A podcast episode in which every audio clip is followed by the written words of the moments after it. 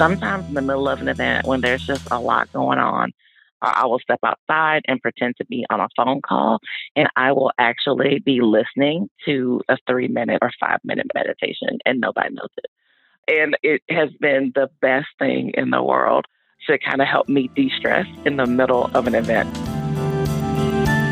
You're listening to Inside Mental Health, a Psych Central podcast where experts share experiences and the latest thinking on mental health and psychology. Here's your host, Gabe Howard. Hello, everyone. I'm your host, Gabe Howard, and I want to quickly thank our sponsor, BetterHelp. You can get a week free just by visiting betterhelp.com slash psychcentral. Calling into the show today, we have Dr. Nicole Washington. Dr. Washington attended Southern University and A&M College, and she completed her residency in psychiatry at the University of Oklahoma in Tulsa.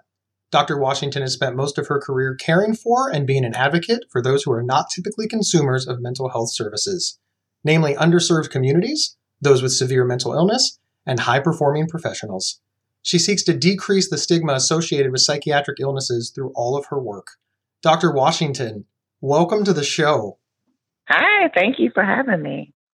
I am excited that you are here because the holidays are upon us. And while this can absolutely be a joyous time of year, it can also be stressful and negatively impact our collective mental health. Now, before we jump into all of our questions, I want to say unequivocally, there are no perfect holidays, and even all of the wisdom that we are going to share today won't work 100% of the time or work for everyone. I, I think part of managing the stress of this season is to accept that the Hallmark Channel is not an actual representation of what the holiday season is actually like.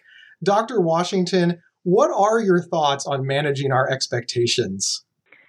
If we can manage our expectations, I mean, that's the biggest part, right? We all have, or most of us have, I'll speak for myself, that relative that is always going to say something inappropriate at the at the holiday, that person who's going to comment on your weight or are you still single or why aren't you married yet or bring up uncomfortable things. We all have that person. We know who they are. Yet every year we go into the holidays thinking this might be the year that that person changes. And when they don't, we're disappointed and frustrated every single time. So managing our expectations is huge. I've always noticed that in a lot of these, you know, shows, blogs, videos, even on the nightly news, all of these surviving the holidays, managing the holidays is always centered around this idea that people want to be around their families. So I thought I'd flip the script and ask you, what advice do you have for someone who just doesn't want to be around their families for the holidays? They just don't like it. Yeah, I know that's hard for some people to wrap their hands around that some people, too much family is a problem for the holidays. And just so nobody out there is thinking, who doesn't want to be around their family? You know, people have varied levels of relationship with people that are in their family. Sometimes families are split and there's mom and dad, mm-hmm. stepdad, step families, and it's just very difficult for some people to maneuver. And that can just be sensory overload.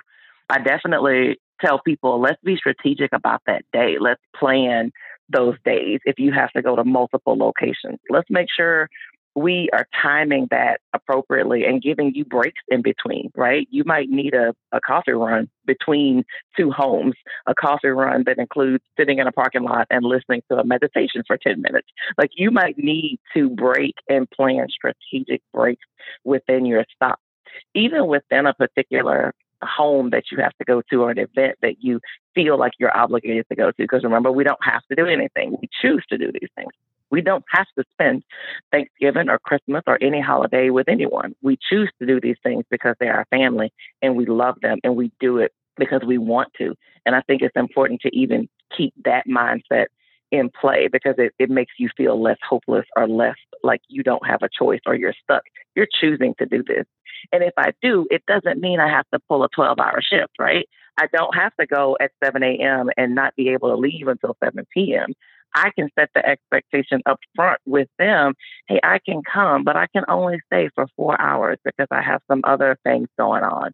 And then at the end of that four hours, you can do whatever you want. You can go. If you want to have your mysterious next event be canceled because things are going well and you want to stay, you can stay. You can do whatever you want. You're in charge of your own schedule.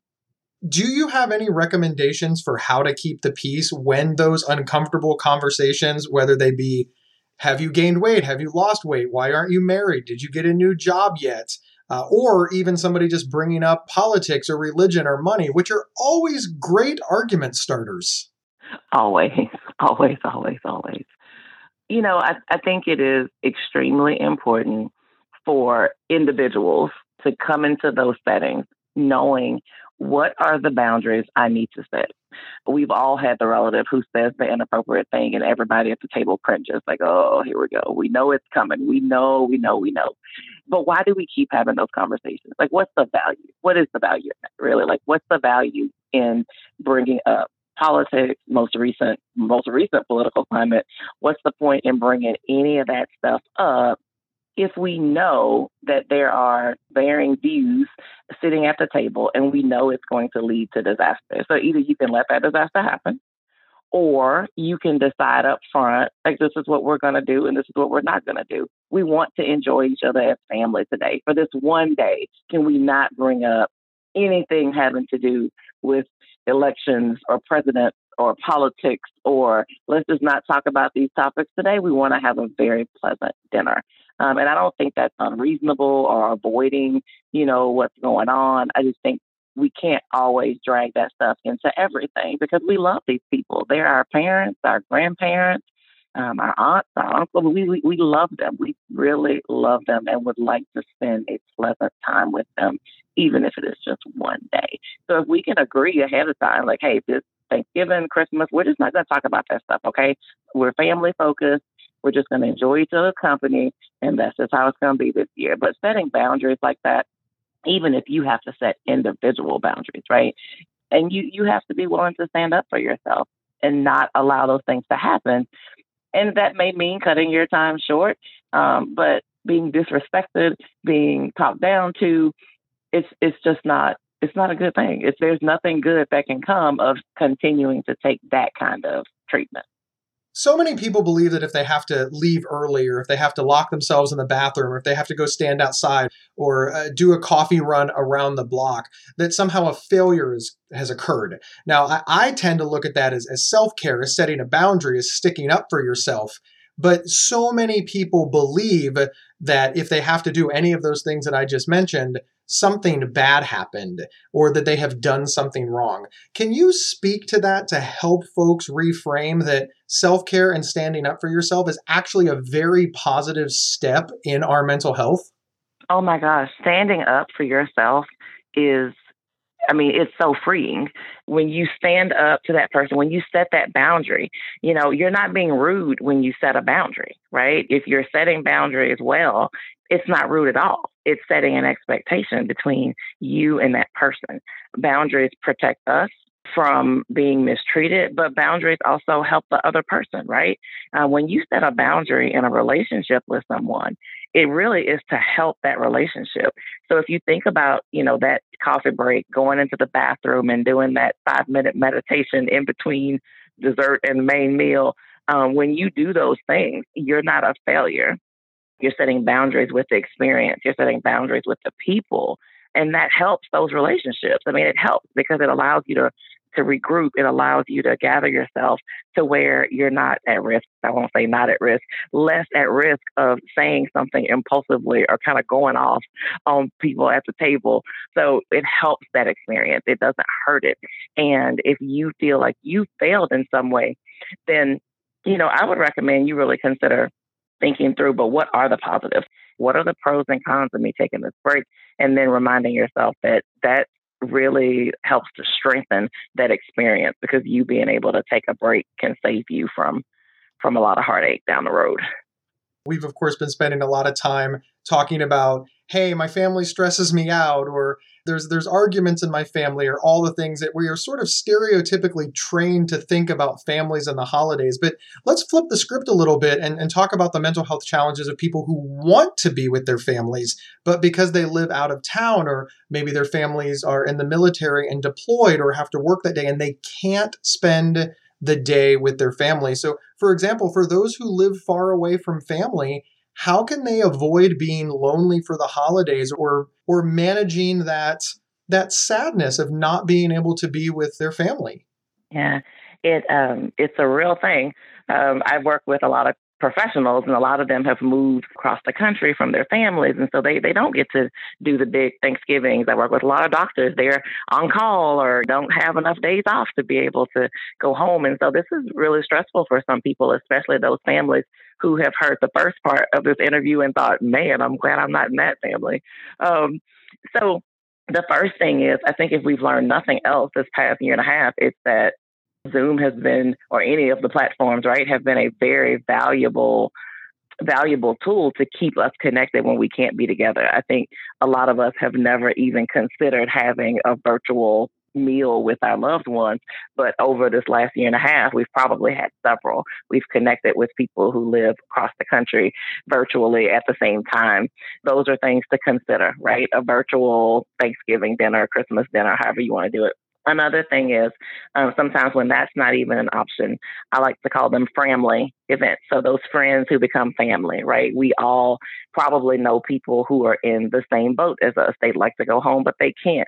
Getting with those people during the holidays can be extremely helpful and extremely valuable people are able to come in with their own family traditions and talk about, you know, oh, this is what we normally do at my house. And, and you may you may grab a tradition from each person who's attending. They may bring a special dish that their family normally cooks for the holidays. And so it's a really fun time to to have community, to join in to not feel alone and not be alone during that time with other people who are in the same boat.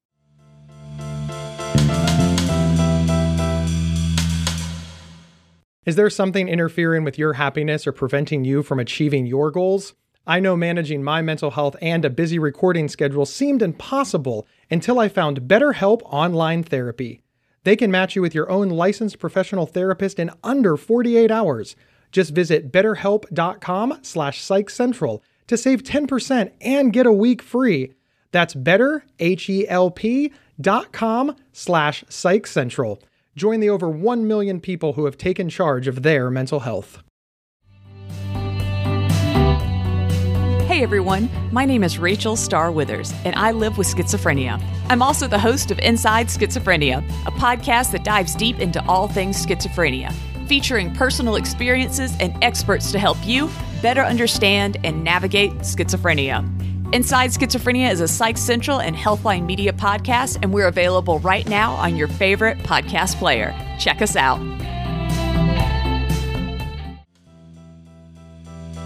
And we're back discussing how to survive the holiday season with Dr. Nicole Washington. Staying on the theme of our family is great for our mental health, and we love to spend time with them. We don't have any problem with them as individuals, but what advice do you have for folks who don't have the resources to buy gifts? And, and specifically, not having the resources to buy gifts for children, because children don't understand why you know uncle gabe or aunt lisa is not buying them a gift the adults in your life will understand but but children are, are sort of a, a sticky wicket when it comes to gift giving yeah, it is. Um, it's tough, and we want to give to the kids, right? Because Christmas is about the kids. Um, a couple of things that I think are really helpful. One is having a conversation with the family, like the family sitting down, because I can guarantee you, if you have a lot of kids in your family, um, it, it, can get out of hand really quickly. If you have a lot of children, nieces, nephews, cousins who come, it can get out of hand really fast. So having a conversation. Um, I've seen families join in teams. A team of people will give a gift to a particular child so that they can pool money together and be able to be a team giving gifts to the children so it takes a little bit of the burden off. I have seen families have the children pull names so that the children each get a gift from another child, but that no one particular child is getting tons of gifts um, because a lot of times parents are thinking, "Gosh, what are we going to do with all this stuff? Like we we don't need all this stuff." Um, so to get away from that, uh, they'll have the kiddos full names and and do one gift with the kids. I've seen adults pull names to cut that cost as well. Adults will go, who all's going to be there? We're going to pull names. And it's fun because you can get, you know, that person something and you can be very intentional about that gift. And, and that can be a really fun, meaningful time when you're just getting one gift for somebody. You're able to be a lot, lot more intentional. So I think that's a good idea. If you're somebody, though, who's like, no, I want to get these kids gifts, then I recommend starting in January. When Christmas is over, you start putting away that 20 bucks a month or $30 a month for that child. And then by the end of the year, I mean, if you put away $30 a month or $25 a month or 20 bucks a month, you'd have anywhere from 240 to $360 to go Christmas shopping at the end of the year. I'm a big fan of off-season shopping for the children and adults even that I shop for.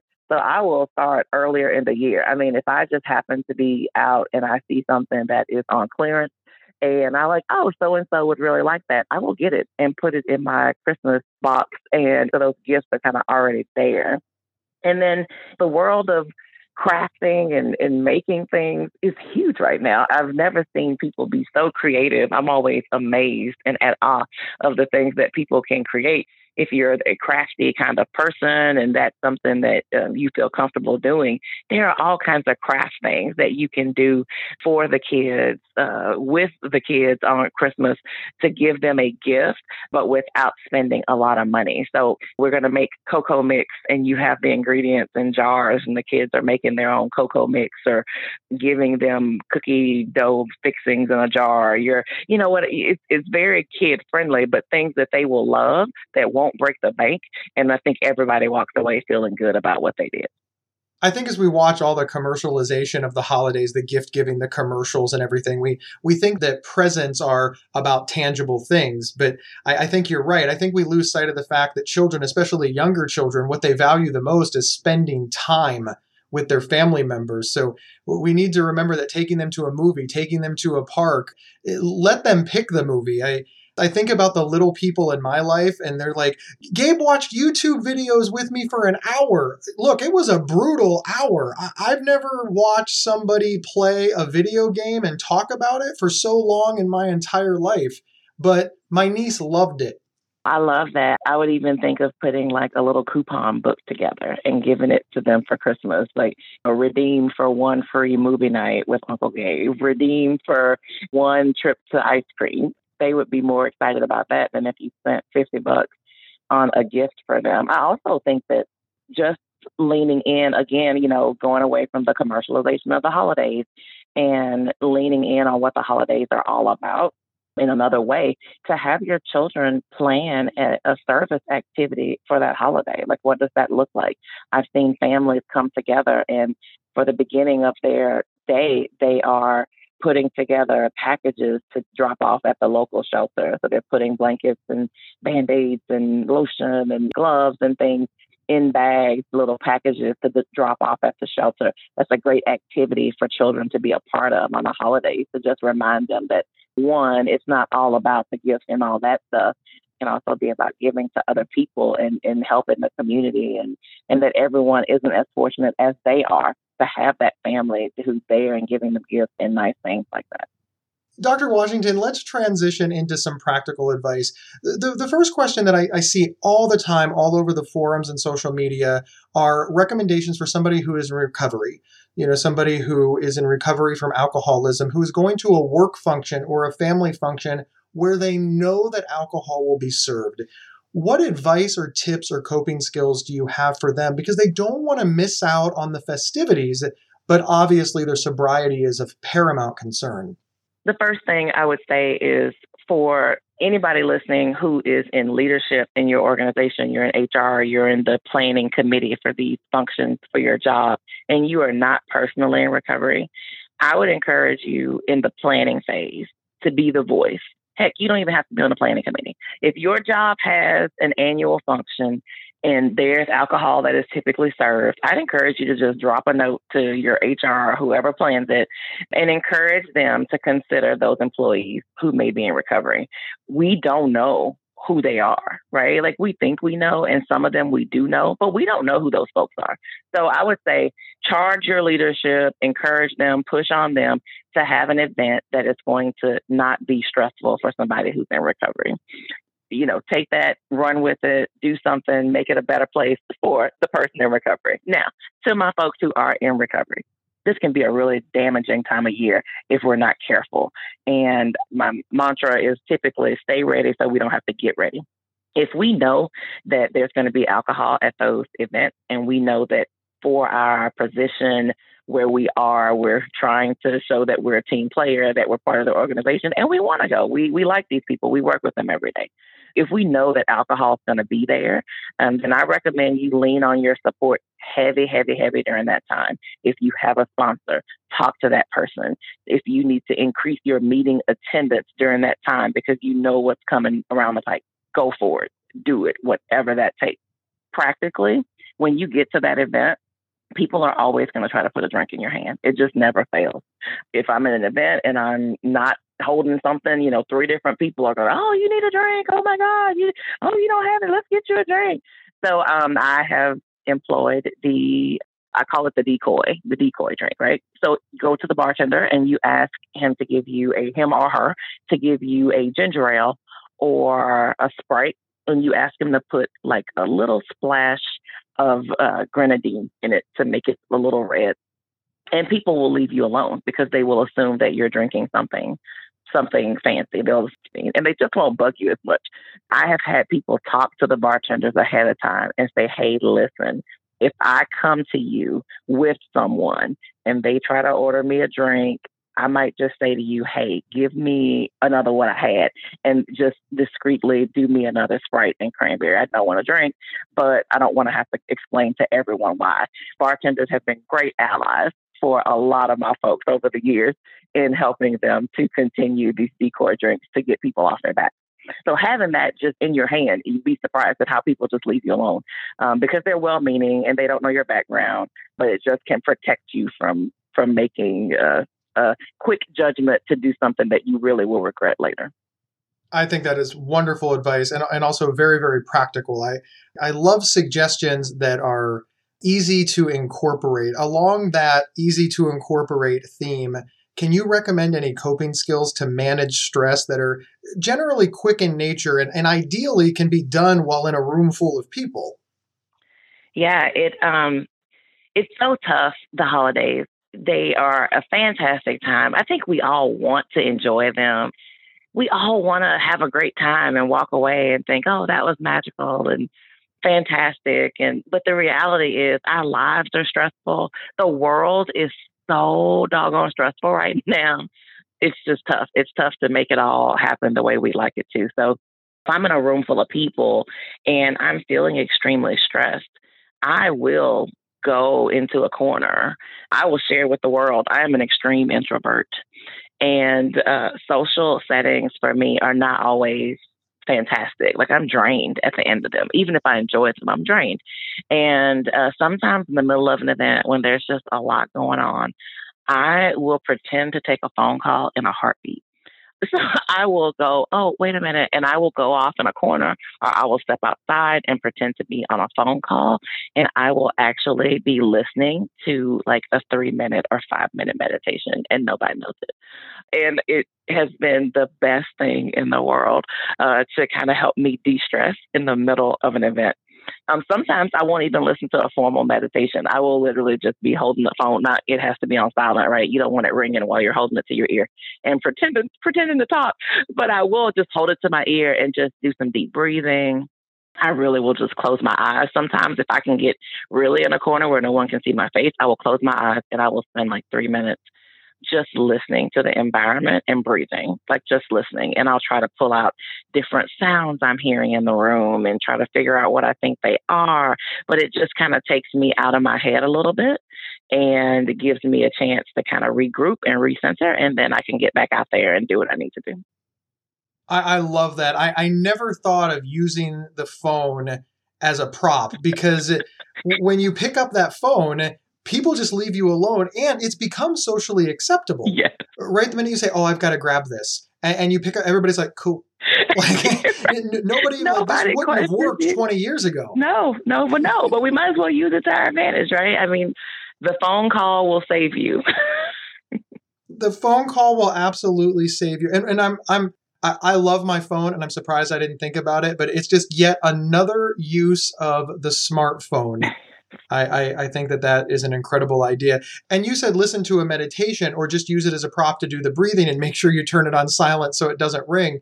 But also, we can utilize that phone to call up that support system. We can call up our friend who's not with us and just say, hey, hey, I needed a break. You're doing great. How, how much more time do you have left? Or, you know, just give us that little that little oomph. I, I'd also imagine that, you know, you could shoot a quick text to your friend, your buddy, your spouse, your whomever and say, hey man, I, I'm hanging in. They can send you a funny meme. My sister and I do this all the time where I'm like, hey, I'm trapped in hell. And she sends me over, you know, like kittens doing funny stuff. And it just kind of makes me giggle. But it also lets me be connected to my sister, which gives me a boost to make it through the next half of the event or make it through the anxiety. Absolutely. Dr. Washington, the, the, the phone idea, that's that's a million dollar idea. You should patent that. oh gosh. I am so glad that you could be here with us today. Dr. Washington, where can people find you online so that they can hear more of your wonderful wisdom and advice? I am at Dr. Nicole Psych, D R N I C O L E P S Y C H, on all the social media platforms Facebook, Instagram, Twitter, LinkedIn. Um, you can find me there. And the website is also drnicolepsych.com. And you can go there and look. I have a podcast tab where you can listen to previous episodes of my podcast. Uh, if you're interested in clinical services, there's a clinical services tab. So anything you need uh, will be right there on the website. And the name of your podcast, Dr. Washington, is? The C Suite Confidant. It's all about professionals and mental health, business professionals and mental health. I love it. Thank you so much for being here. Thank you. This was so fantastic. Oh, you are very welcome. And to all of our listeners, thank you. My name is Gabe Howard, and I am the author of Mental Illness is an Asshole and Other Observations. I'm also an award winning public speaker who is available for your next event. My book is on Amazon, of course, what isn't? Or you can grab a signed copy with free podcast swag or learn more about me over at gabehoward.com. Wherever you downloaded this show, follow or subscribe to the show. It's absolutely free. And hey, recommend this show to people. Send them an email, send them a text message, post it on social media. And you know, talking to people word of mouth, that is absolutely still a thing. I will see everybody next Thursday here on Inside Mental Health. You've been listening to Inside Mental Health, a Psych Central podcast from Healthline Media. Have a topic or guest suggestion? email us at show at psychcentral.com.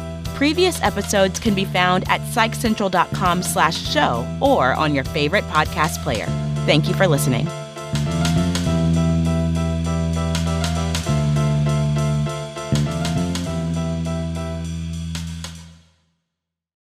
There are few words more misunderstood and misused than OCD. Imagine having unwanted thoughts stuck in your head all day, no matter how hard you try to make them go away and then having to pretend that everything is okay despite having to feel crippled inside. That's OCD. 1 in 40 people suffer from it globally, but there's hope. If you have OCD and need help, you can get better with specialized treatment. NoCD offers effective, affordable, and convenient treatment for OCD and is covered by many major insurance plans. Go to nocd.com to learn more. That's nocd.com.